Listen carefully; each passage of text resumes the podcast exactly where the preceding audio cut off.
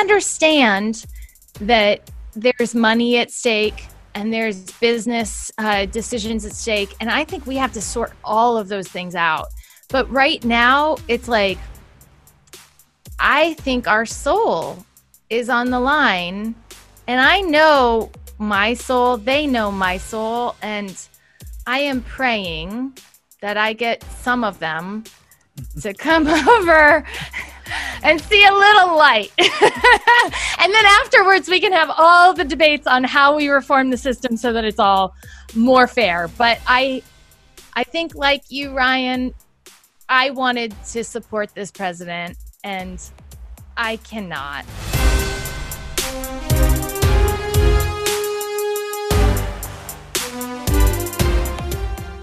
we were joined by Johanna Maska, and she has a political background, which, being completely candid, I was like, okay, what are we going to talk about in this one? Is this going to be a little bit boring or is it going to be exciting because of the time? She was the director of press advance for President Obama in the White House.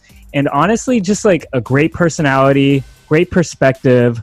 We had some really thoughtful conversation about where politics is headed, why it's important to get involved, and also, you know, what what the future looks like from her perspective. Plus, I can't tell you how many people I've met from Kansas that are Democrat. And it's sort of sad that we have to put someone in one camp or the other, but the fact is, Johanna's whole family are Republicans and she is the sole Democrat. And so you can imagine the tension at the old family reunion. We actually talk a little bit about that in this episode.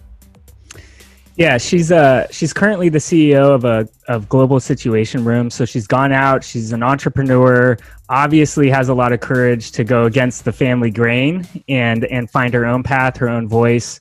And it was just really interesting just to hear and understand the perspective of the party system and the needs and opening it up to a third party and the problems that we currently have in our governmental system and how important it is to get involved and vote and have a voice. And here we are. We're just uh, a couple days away from from the day, and so yeah, for the for the listener, we we didn't really like put a point of view on red versus blue or left versus right we really just talked about right versus wrong, and we cover a lot of ground. Hopefully, you'll enjoy the episode.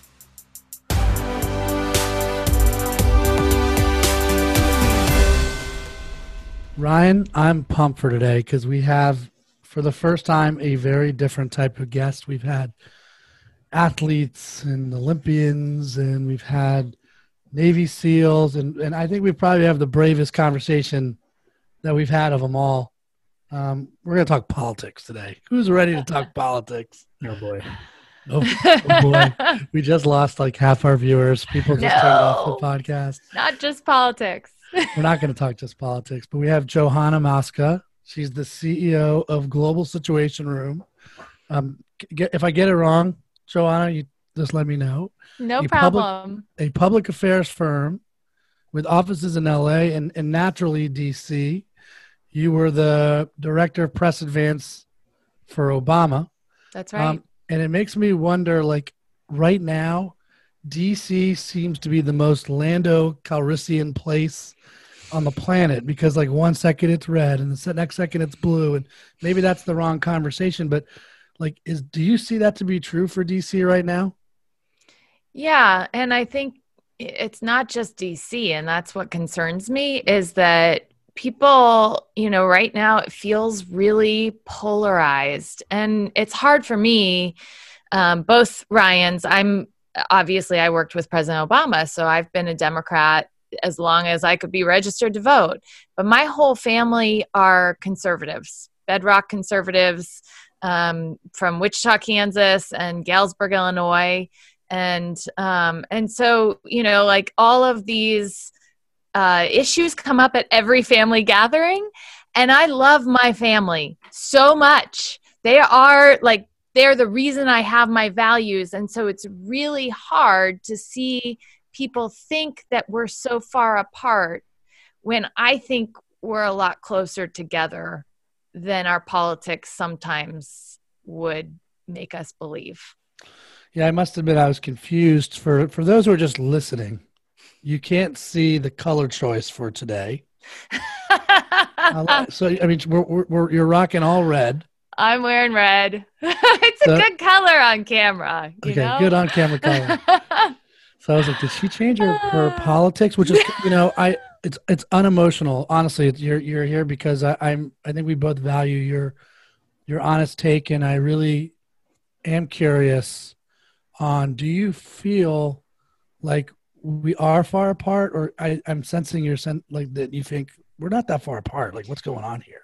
I I really think that most of us want a shot for our kids, right? That we want our kids to have a chance at the American dream and that we want the world to be a better place. And we may have different perspectives. I mean, I can fully appreciate that some people believe that um, you know government should take a back seat on some of the regulations and that some of the private sector can you know uh, regulate itself and you can have those debates with people right but right now, what's really hard is when you get in a conversation with someone and they bring up something that just is not based on fact. Something like, you know, Obama spied on us or something like you know uh, pizzagate and you're going whoa whoa whoa whoa whoa whoa whoa whoa whoa and you know like it's it we've seen it right on both sides where you've got a movement that says you know you want to defund the police and we're gonna like ra- riot in the streets if we don't have a you know supreme court justice if that we want. And then on the other side you know we need to like take our guns to rallies with kids. And it's like what is happening to our communities? Because I don't know about you guys, but I've got my son in our public school, and I have friends on the other side of the aisle. And I don't believe that we are, you know, uh, that we need to, I've heard pick a side, we're going to civil war. Like, I don't believe that we need a civil war, one, or that that would be a wise use of our time, too or that that's going to actually help the globe with all of these problems that we recognize together that we have, which is the economy is changing so dramatically and so quickly that a lot of people feel very left behind and vulnerable and scared. And we need to take this on, I believe, together. I mean, so much has changed, right? So rapidly. And I'm curious, you know, if we if we went back in your history a little bit, what what got you excited or interested in politics to start? I mean, it sounds like you kind of went maybe a different path, quite opposite of where your family is and where they were raised or or how you were raised. So I'm just curious, how did that all start for you? Yeah, my my family actually I say all the time like I got my values from my family. They're very hardworking Midwesterners. My dad is a small business owner. He has a brewery in Keokuk, Iowa. Um, I uh, began, you know, getting involved in politics in high school, and um, was very motivated to you know learn kind of how our government um, is involved in all of these different conversations and um, when I started looking at the landscape of the parties, I decided to register as a Democrat. And my dad said, Get out of my room. like, I can't believe this. You know, how did I raise a Democrat? And I was saying, Dad, you know, I believe in, uh, you know, everybody having a right to um, opportunity. Um, you know, I had gone to a public school and I believed that our public schools needed to be fantastic resources to give us all the ability to um, become the best version of ourselves. Um, it's interesting because uh, my family has kind of watched me going, what is she doing now? Right? Like, I went to the University of Kansas and I uh, did a big voter registration drive. I got invited to dinner with Gloria Steinem. My mom was there. It was my 21st birthday. I brought her with. Um, we had drinks with Gloria Steinem and I talked to her about, you know, her history in, you know, what she's fought for for women and um and equal rights, right? And I uh, I decided to pursue that path and got involved in politics. Um, started working with Kathleen Sebelius in Kansas, who's a Democrat in a very Republican state. So I often compare it to California actually mm-hmm. because it's kind of like you have moderates and conservatives, and the occasional Democrat gets elected. And kind of like here in California, you have moderates and liberals, and occasionally you have, you know, the Republican like Schwarzenegger who gets elected. Um, so that's the Democrat I was working for in Kansas before moving to Iowa. Um, uh, with my husband and then getting involved in the Obama campaign at the very beginning of Iowa. You know, what appealed to me so much about President Obama was he talked about we're not just red states or blue states, we're the United States of America. And that's the person who I worked with and for for the next 8 years I traveled with him to 42 countries um, to more without. And I truly believe that our opportunity as Americans is when we come together and embrace our diversity and really you know work with our diaspora communities to solve global problems we will maintain our economic dominance and our thought leadership across the world in perpetuity but right now we're so we've been fighting so much against one another that we're not there. And so it's just really challenging because when I was in the White House, I had my son while I was running NATO and the G8 summit, and I was in Afghanistan seven weeks after I delivered him for the live address to the nation on the anniversary of Osama bin Laden's death. Um, it was a really important event, and um, and I was needed, so I was there and when I left, he was three. And I thought, you know, I'm done, right? I don't want to be involved. I just want to move to California and I want to get involved in, you know, something else that I care about. So I moved out here actually at the time for the LA Times when uh, some uh, philanthropists were looking at trying to save journalism. And it turned out journalism didn't want to be saved yet. So they turned down the bid to buy it. And uh, I got out to this incredible entrepreneurial state and got involved in entrepreneurism myself. Um, and so now that's, I guess, where we find each other is I've been looking at the state of affairs, and it's just so toxic and so divisive and so negative that for the first time in a long time, I said, you know what, I want to have a voice out there because enough is enough. And uh, with two other extraordinary women I worked with, Darienne Page, who's an Iraq war vet, who was our director of military outreach, and Alejandra Campoverde, who was our director, our deputy director of Hispanic outreach, we came together to try to have a different kind of political conversation with Pod as a woman. And that's how we reconnected. So, yeah, you know, I can't help but wonder the sad reality of a new this new normal, and I don't mean the pandemic. To me, the new normal on this conversation is the minute you say you work for Obama, people stop paying attention. Some people stop paying attention yeah. to you. Yeah. Right. And on the other side, someone says they work for Trump, you instantly stop paying attention to that person and we we shut off. And I don't know who wants that other than you talk about the civil war. Yeah. But if it's like if Russia is at the the ready again, poor Russia, because I don't have any facts to say that it's right. You know what I mean? But but but how do we fix that? Like, how do we honestly come together and and listen to one another? And I'll give you a second part of this, which is I can't imagine that the left and the right really are that far off on what's right and what's wrong. You're right. You know, it takes leaders, number one, stepping up and saying, this is not okay right? And so that's the the part of why i thought this was such an important time for those of us who believe that resistance is not the answer to you know really have a place um, to be at the table.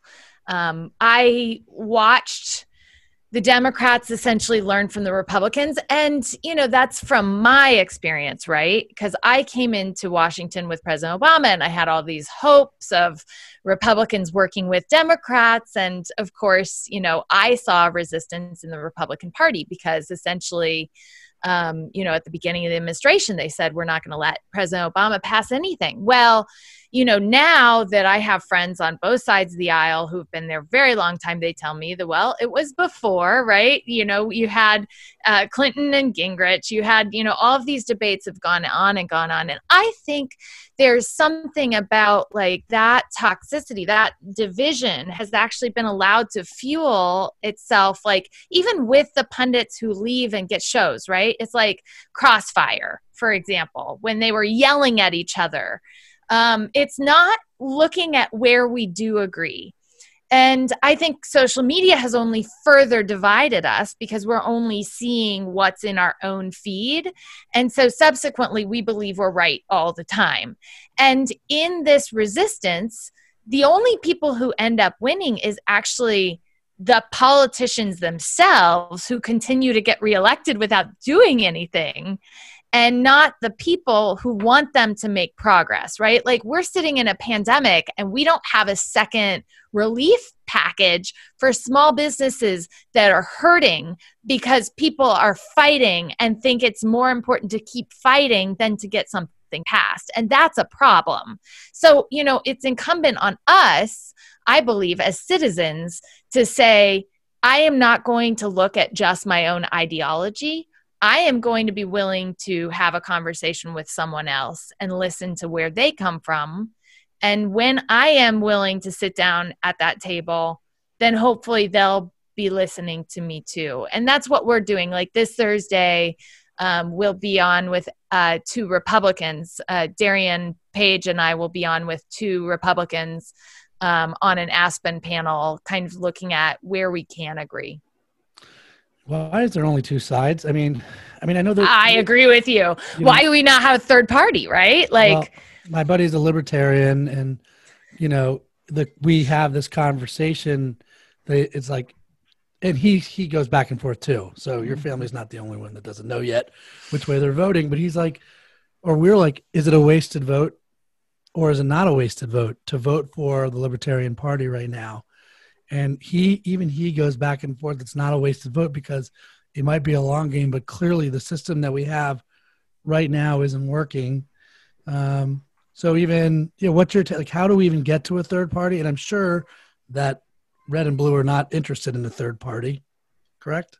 Yeah, but I have never heard a president of the United States, even in the divisive uh, state of politics, I have never heard a president of the United States stand up at the presidential podium and talk about blue states as if they don't matter and as if they're not, you know, part of the United States of America. So I think we need to get back to basics before we explore you know what could we do so that the parties don't have this much power and that has to do with money in politics and it is like that is something that I would love to see Americans take on is this um, the amount of money that the parties are able to raise, you know, really makes it so that a third party is very unlikely. There's a lot of reforms actually that some people who were involved in the Obama orbit and then got a little disenfranchised have looked at, like whether it's um, uh, ranked voting so that you could instead of just putting you know the the democrat or the republican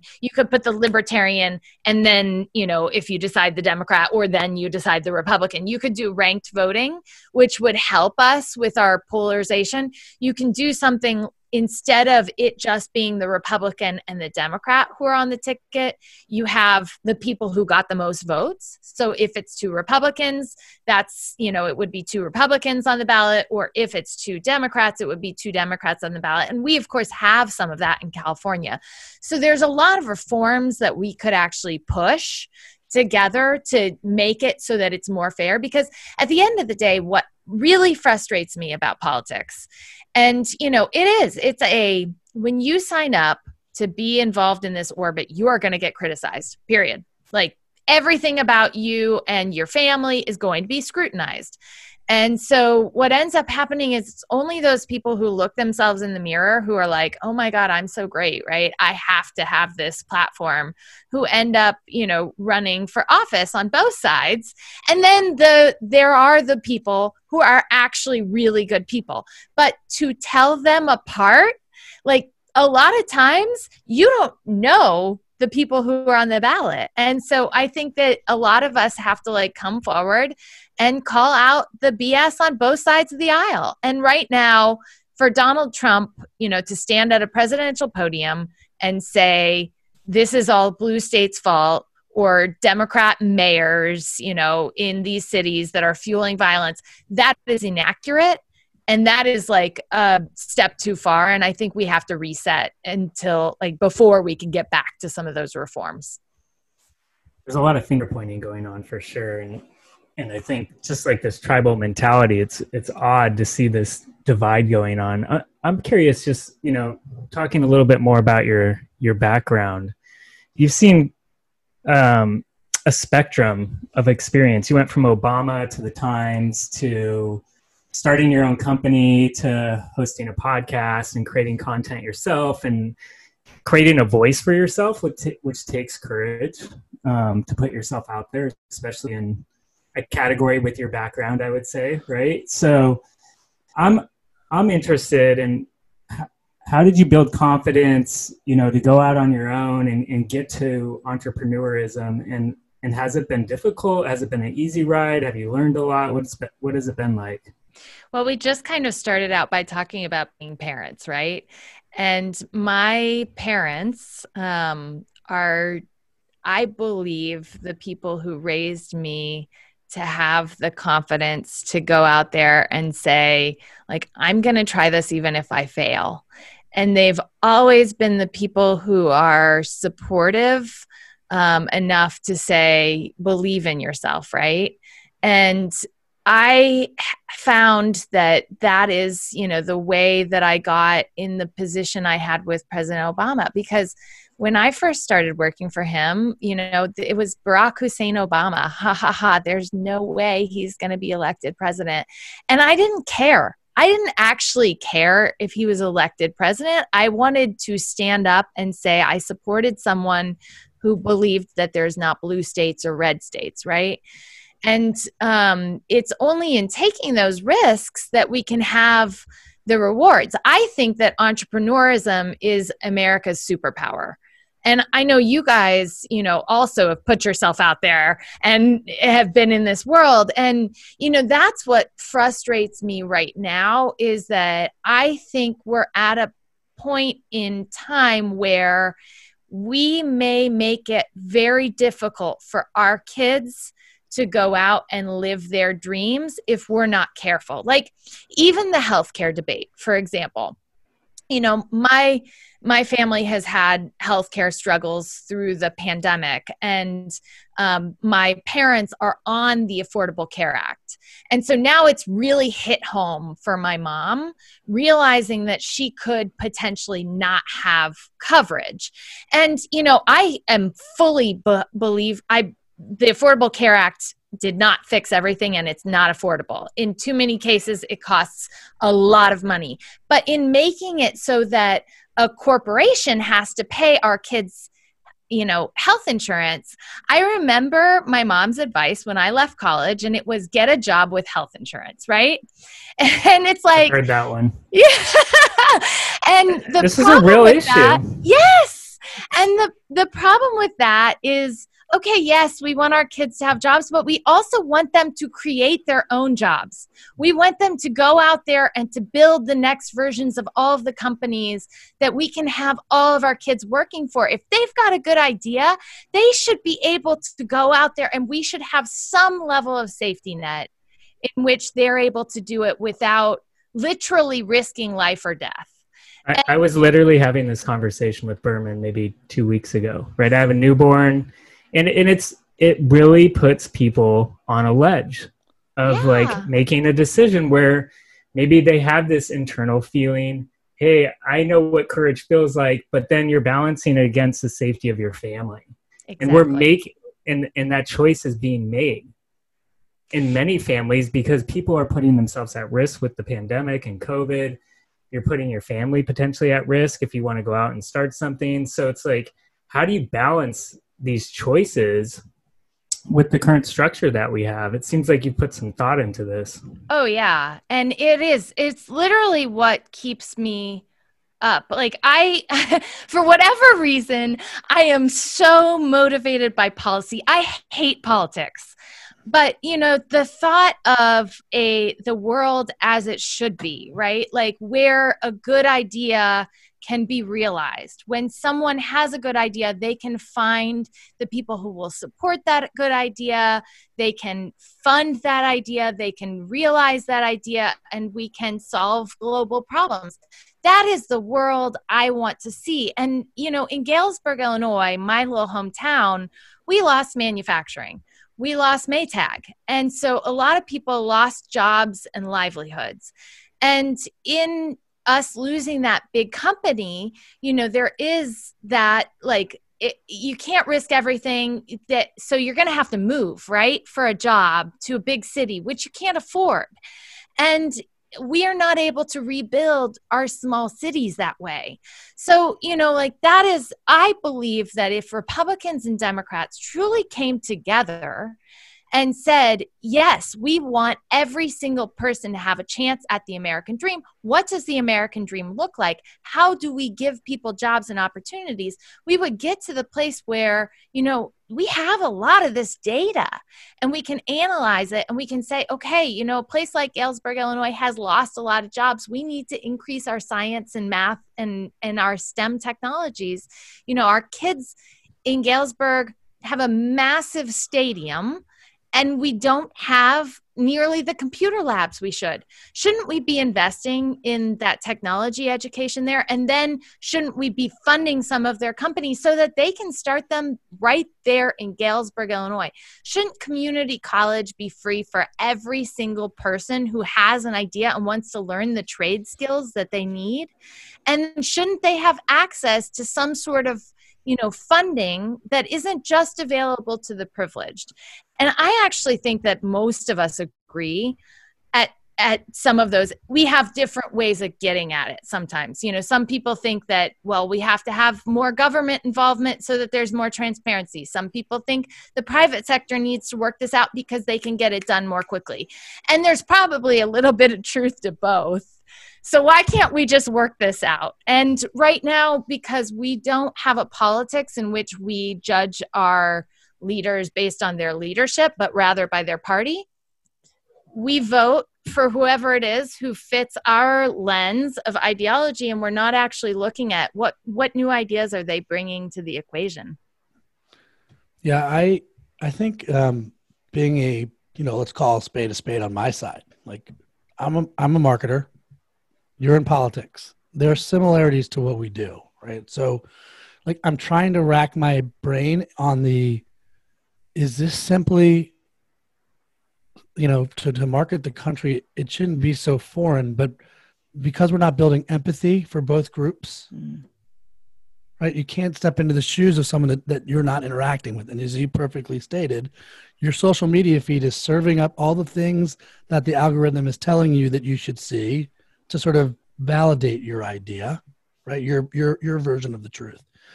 Now, to be vulnerable and share my perspective on politics, like I am so not, I am not like left wing and I'm not right wing. I'm center wing. Like I want to start center wing because I really do feel that I, and I don't think I'm alone on this, that my belief matters of what I think is right or wrong. But I also liked the idea of the country being run like a business. And I got to admit, when Trump won, and again, I'm 3,000 miles away in San Diego from DC. My first thought, my wife was like, just like beside herself. I'm like, well, give him a give him a chance. Like, you know, I'm trying to be a positive person, and it was the first time ever that I I did think about the two B's, belief and business. Mm-hmm. Okay, I know where I'm voting, and but it's sad that like, how do we help people sort of see it from a, somebody else's perspective? And then this concept of change, which is what courage is all about the need for change. When something changes against your perspective or you're worried about that change, all you can think about is the fear of the change, of someone affecting your bottom line or something being given given out that's so against your your belief system. And then I go back, is it really against your belief system? Yeah, I think we have to evolve, right? I mean, I think there's so much there in the sense of I I did the same when President Trump was elected because I had worked at a White House. I said I will never root against a president in the United States. And I did a podcast actually. It was like Millennials Don't Suck. And you can look it up. I said, I'm going to root for this president. And at the time, it was like, what? it's like, you know, I don't want to root against the president of the United States. I fear that um, this president has um, really taken the polarization that existed already in our feeds and has really um, pushed on the gas, right? And that is scary to me because then you do get those ideologies that are so divided that people think, oh my God, you know, if this person doesn't win, then you know there's going to be burning and looting and rioting in the streets. And it's like you know when you say that when you are a leader you have the power to create that and that is not the kind of leadership that I want. And so I think actually when we look at brands, you know, very similarly, you know, now we do a lot because we're public affairs and we do a lot in terms of, you know, any brand is now living in this very divided and polarized world in which, you know, people have, um, real fears. But I think that brands get in business initially because they're solving a problem, right, for people. They have a solution that they're trying to market to people. And I think if we step back and instead of making someone else into the enemy, talk about the solutions that we have, we can find more agreement. And so I'd like to see politicians on all sides do that. And I'd like to see brands really step forward, you know, exactly what you're talking about, have the courage of conviction, right? So, you know, if if President Trump is on the side, let's say President Trump wins, we don't know what's going to happen uh, on election day. We really don't. You know, there's a very big chance that the popular vote could go very heavily to Joe Biden and that, you know, there could be an electoral mo- electoral college win for President Trump. And so a brand now is in the position where they have four more years of President Trump with a population that voted overwhelmingly for Joe Biden, right? So, how do they explain that they're working with the White House on anything? And I'm of the belief that if you've already told someone what you believe, if you've created that reservoir of goodwill, which is what we talk about a lot with Global Situation Room, if you have already talked about the solutions that you care about, and maybe it's, you know, that you're going to work with any president on, you know, um, uh, justice reform or something like that, then you're at the table because that's of your belief, right? And so you don't have to go down the road that is so partisan. And I think it's only when we start talking about those real issues that we'll find some agreement. Yeah, but I, I don't sense. I mean, I don't sense that. I've heard the what this. You know, again, I got to be careful not to go down the rabbit hole here. Yeah. Right, but you can't have conviction without clarity. Well, you can have conviction on an issue, right? Like if you're a brand and you say, I'm going to stand for racial justice. But that's for clarity. example. That's It clarity. is. It's clarity. Right. And and it's also like I am going to stand for racial justice every time, right? And so let's say President Trump is reelected and and by the way, President Trump just uh, ended all um, uh, trainings of bias and you know talked about the indoctrination of our children in learning about different cultures. So you know he's not very clear on these things but you know like let's say he wins and you are the brand who's working on uh, social justice reform and you've been working on racial justice reform and president trump is asking people to come to the table. Are you as a brand going to say i'm not going to go to the table with the president of the united states of america or are you going to go to the table of the president of the united states of america and and try to stand up for racial justice and try to get that president of the united states to hear what you have to say? I'm of the belief that you should be there at the table um, always with those who have power. And that when we cede that power well then we're in trouble. Yeah, again, I just think it feels like my old days marketing telecommunication ads where it was on purpose confusing. It was on purpose like the two big this is i'm dating myself i get it. But like i come from mci and at&t no one could tell the difference between the two. It was completely confusing therefore you do nothing. And i'm not saying you know blue and red and and they're both confusing and therefore you do nothing but i do find that i i wish there was something else i can't imagine i'm alone um and so then it's like you like i'm voting for the lesser of the evils i've heard that quite a bit um, and it's just disappointing because go back to what you said. Like I want, I want my kids to live a courageous life. I think the American dream. That's why all of us have started companies ourselves. It shouldn't be started a company asterisk with healthcare, right? Yeah. Um, and just to pivot, you know, this is a tough, tough week in the country. We lost a giant in Ruth Bader Ginsburg. Like, what's like? First of all, talk to me about your take on that. How are you holding up? and then like what are the ramifications for the country yeah. Well, and let's talk about Ruth Bader Ginsburg as a person, right? She's a woman who, to get gender equality, fought for men's gender equality, for men's equality, as much as for women's equality. And she's a person who was friends with Justice Scalia, who was on the complete other side of the aisle from her.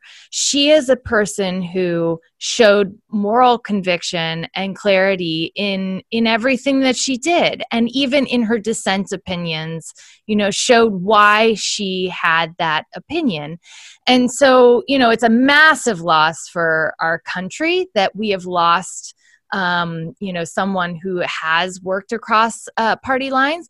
But I believe that the um, the next of those folks are actually out there because I've worked with them. And I don't think that we're giving them enough oxygen and enough fuel. So, you know, what, when you say, like, you know, it's sometimes frustrating, right? Because all Democrats and all Republicans are all the same. I've worked with some heinous Democrats and some heinous Republicans. And I've worked with some wonderful Democrats and some wonderful Republicans. And they're not all the same, right? It's just like, you know, uh, uh, like a little league coach or uh, like there are some people out there who you're like oh my god right i don't want my kid learning these lessons no so, you know, very similarly, we have to engage in our democracy. And I believe that that happens on a very local level. Like, so for any business, I actually think that, you know, like public affairs doesn't start with hiring a lobbyist in DC. Public affairs starts by engaging your communities on issues that matter within wherever you are based. And then, you know, really having the conviction of this is what we stand for and this is you know like what we want to be involved in that actually grows from there and i said you know on a global uh, call like even the global dynamics at play they are real real risk factors for being able to solve glo- global problems right so whether it's a you know a company that's doing business with china right now you know china and the us's relationship is is going to be in flux no matter who wins this next election. And it has to do with COVID, it has to do with trade, it has to do with climate, it has to do with a lot of different factors. And so, if you're engaging in those discussions, you better have a lot of goodwill at home and explain why are you manufacturing things in China, right? Why are you buying things from China? Why are you like I think that it is actually really important to have these discussions and to not gloss over these issues that do matter to people on the right and the left. And so, you know, I when you talk about politics as if it's just these people in DC who are going to tell us what to do, it can get really frustrating really quickly. But if you look at it as I am a member of a democracy. I am a member of, you know, my community and I need to get involved in what my city council is doing, what my school board's doing, and what my, you know, legislature is doing. I think it becomes a little less uh, difficult. And then when you start meeting the people, you know who's good and who's not good, right? Like who's actually being courageous and who's just the facade. I think like you, you hit on it a couple times talking My about cat. community and, and yes, we're, you know, working from home We have and a having a special cat guest, tail. everybody. Sorry. We have something to say. What- My what's your- cat. what's your cat's name? this is Gloria. She's the the old girl who's moved with us from Kansas to Iowa to DC to California. Yeah, you're in her space. she was What are you named doing here? after. Gloria Steinem, Mhm. who was a cat girl. So we've only been at this a few hundred years, right? Like, I mean, that's not that long in human existence. no. And I keep thinking about like what is going on with our community right now. And you know, when you're talking about solving big issues, you're talking about starting small, starting with your community. But I mean, even thinking back to, you know, when Obama was in presidency, so much has changed so rapidly. Yeah. What What do you think's going on with our community right now? Because I, I do want to get back to you know just this experience that we're going through right now Yeah. and the effect that it's had on the community. And I was just thinking, you know, I, I said a few hundred years because in context, it's like we've just have been evolving this system. Do we have it all wrong? Like, you know, I think this pause has given people a real serious thing to think about. And the fact that, you know, more important issues seem to be bubbling up. And one of the big ones is like the sense of community keeps coming through as a theme. Yeah. And I'm just curious on like how much that gets, is getting talked about. You know, it seems like there's a renewed interest in politics, and there's obviously a lot more means to communicate. But that doesn't mean that the community is better or closer. It just means that there's an influx of information. And so I'm just wondering like how you're thinking about that, you know, what's going on in the local community and how do how do you get more involved, especially in a time like this? It's so hard. It's a moment where, um, you know, I think, first and foremost, I don't think it had to be this way. So when I'm sitting in my home with my son, who's eight, so he can he figures it out, right? He he has real heavy emotions about being at home and not being able to go to school and i miss my friends and you know like he was sitting there one point i had to t- remind him that my grandmother was born in um, england during world war ii and she had to run to bomb shelters throughout her entire childhood. And so things could be worse right? So i had to you know give him this context. And the next day in chalk on our driveway he drew a bomb shelter and then like drew our rooms in the bomb shelter. And it was like oh my god this is real. And this is very heavy. And i think you know for all of us it gives us that moment. Like i'm so grateful i've gotten to be with my family for um, this extended period because so many people have not had that privilege they're still working on the front lines of a global pandemic right they're there are healthcare workers and um, in that time that we all have, when we have that time to reflect, it's like, what did we do wrong? Right. Like, and I think about um, the Obama administration because there was so much hope at that moment. And, um, I remember Matt Damon on one of our first UN, uh, the United Nations meetings. We'd all go to the Waldorf, was the place where the American delegation would have a big um, presence, and and Matt Damon was actually filming a movie there.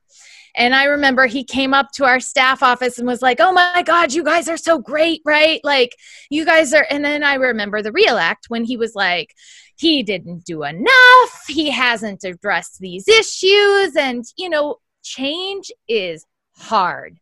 It is almost impossible to get people to take on everything that we need them to do and especially if you're alone right so if you think that the president of the united states can solve all of our problems and you rely on the president of the united states to rel to solve all of our problems you are going to be disappointed and so i will say that i have you know, I believe that all too often we forgot the lessons that it's uh, incumbent on all of us, right? It is every one of our voices that matters. It's not just the president of the United States. And, but on the flip side of that, I've never seen such power to show what's right as when you do have the office of the presidency. Like I remember in Senegal, um, when President Obama was in Senegal and um, he was asked a question about gay rights.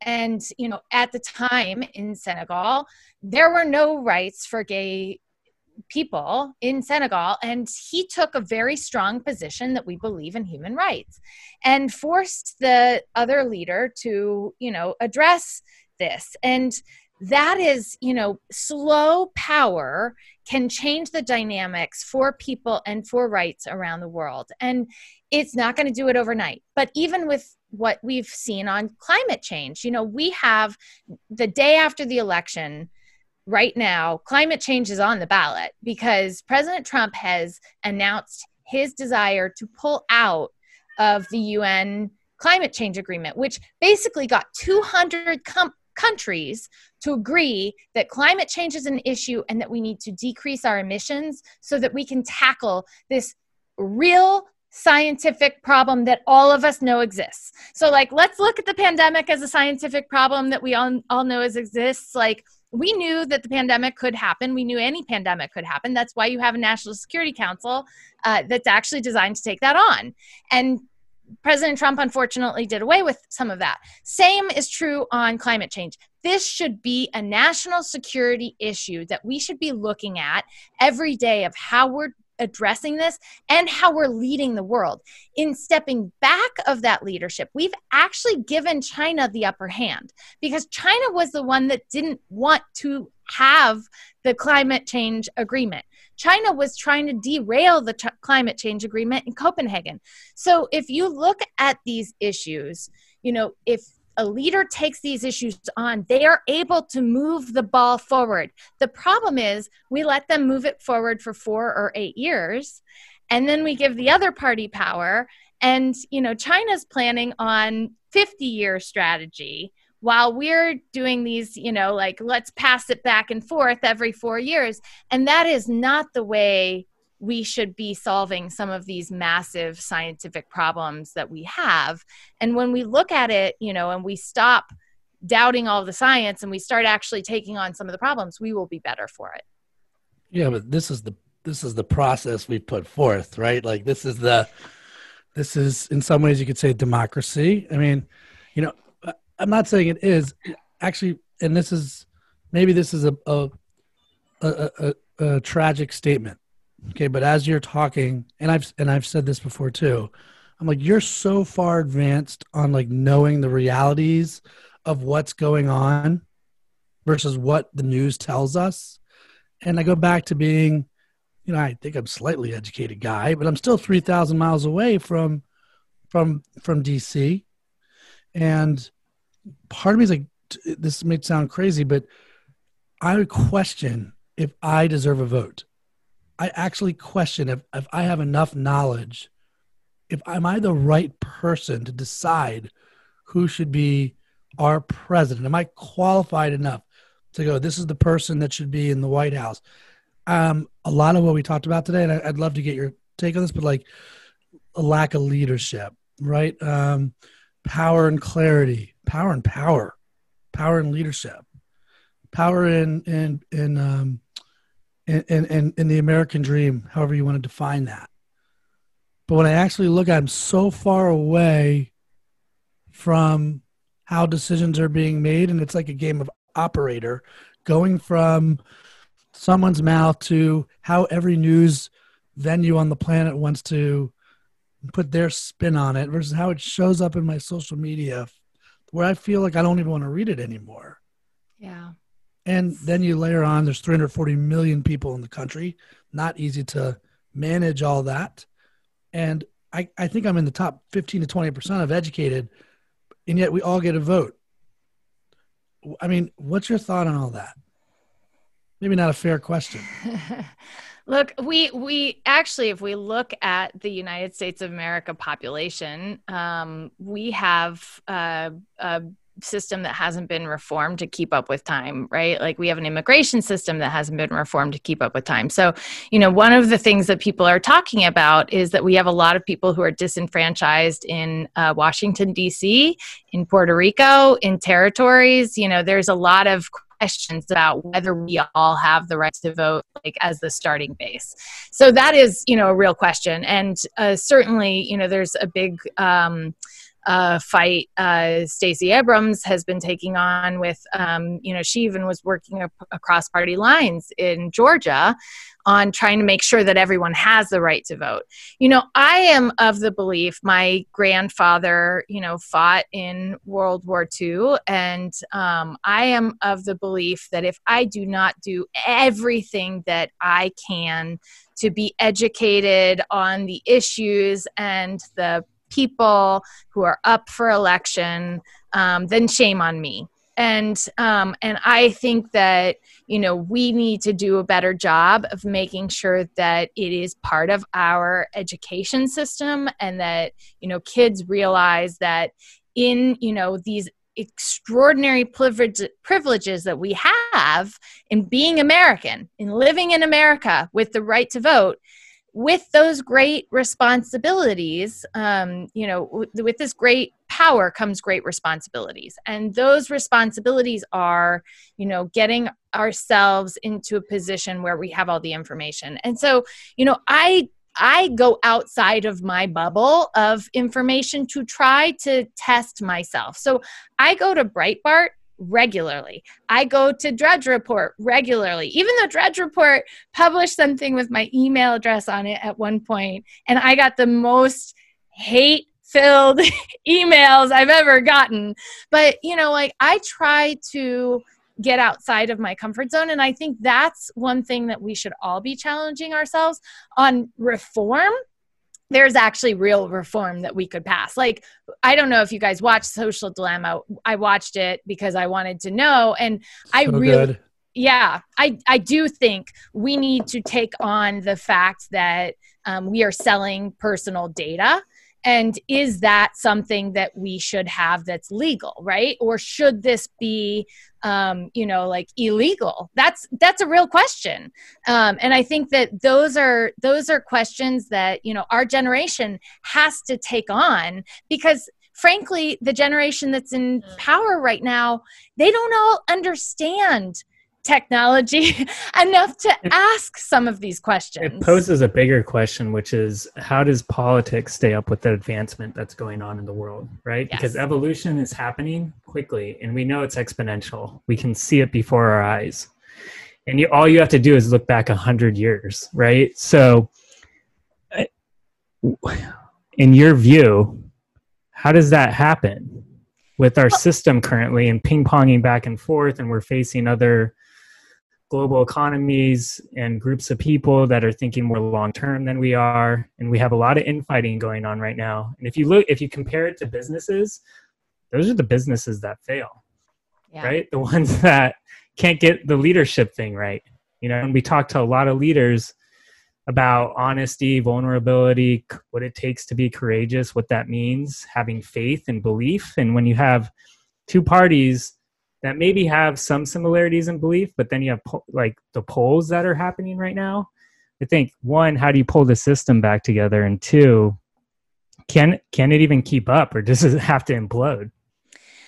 I'm I don't want it to implode. And I think that we've seen this in our democracy before, the two steps forward, you know, uh, one step back. And I'm hopeful that if we get back to some basics and you know, like look, I'm telling everyone to vote for Joe Biden and he himself is not going to be able to write all of these things. Like I am fully fully aware of that. But I'm saying vote for Joe Biden so that we get people who are willing to work with the other party in power so that we can actually get back to basics. And to that extent, actually, like I really liked seeing Andrew Yang emerge on the scene because I thought he was talking about some of these issues that, you know, some of us who are of a different generation than some of the leaders right now have been talking about. And, you know, the more oxygen, so this is what I always say, and I think it's the same for brands, but really to win any campaign, you need money and you need oxygen, right?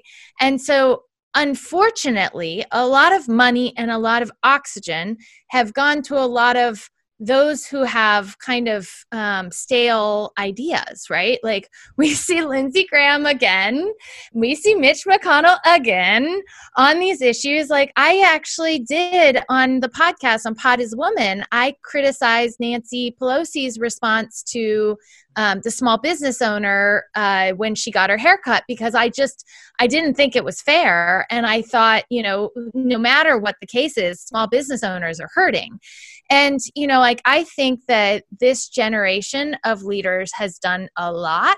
They've been there a long time, and it's time for new leaders. And so, for those new leaders, what I'm trying to do is get more oxygen to them and then eventually you know like money and power so that they can be part of the solution. And i think we're seeing that you know like in the brands that evolve they know they have to stay nimble right? So we know that we have to stay nimble in politics too. And my hope is that with this reset we could actually like reset the whole system. Like i i said i was going to monitor you know blockchain voting because i'm curious what it could be. And i want to see a voting system in which you're not just going in and seeing republican and democrat but instead seeing people's votes on issues. Like not just you know uh, they're they they agree with me on this but what did they actually do for small business owners? And i think a lot of that has been hard to find for too long and we have the technology tools that we could make it much easier Amen on next generation leaders. That that works for us. I mean, that's it's sometimes that's what it takes, right? Um, as we close, let's imagine that there wasn't a social distancing issue and you could hop a plane back to Kansas for that family reunion just two days before the election. So talk to me about the conversation. Try to let's try to wrap it in a in a swift minute, but you've got the family there. Yeah. What do they, what do they say? Not just your dad. Who's voting for for who and why? Oh, I mean, I, I have a lot of family members who may vote for Trump yet. And I'm saying to them now, and I'll say to them then, this isn't American. It's it's not your values. Like I know my family, and they would never stand up on a stage and say people are, you know, uh, drug addicts, that they're pedophiles. He'd never, they'd never say things like, you know, oh, those Democrats are all awful. They're all burning down, you know, our cities. Like, if if you wouldn't say these things, if you wouldn't allow your kids to say these things, how how can you vote for this president? And I I understand that you know there's money at stake and there's business uh, decisions at stake, and I think we have to sort all of those things out. But right now, it's like I think our soul is on the line, and I know my soul. They know my soul, and I am praying that I get some of them to come over and see a little light. and then afterwards, we can have all the debates on how we reform the system so that it's all more fair. But I, I think, like you, Ryan, I wanted to support this president, and I cannot. And I hope that they agree with me on that.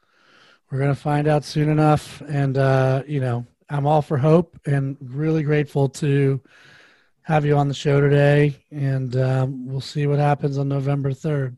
Here we go. Absolutely, or after November 3rd. we'll stay tuned, but do, do tune in to us at, at Pod is a Woman. And I am definitely going to be uh, tuning into you guys. Really excited for all you're doing. Congrats on, on the new show. Yeah, we got to take a listen. Have you had any men on the on the pod? Not yet. Not yet. We are actually, you know, taking those folks who are writing us and we're thinking about it. We had a couple pods actually that we just wanted to do just us girls. So we're going to start having some guests on again uh, soon, but uh, it's been a lot of fun. Keep rolling. Take care. Absolutely. Next week on the Courageous Podcast, we're joined by keynote speaker Jay Baer. If you enjoyed the episode, please give us five stars, subscribe, and leave us a comment.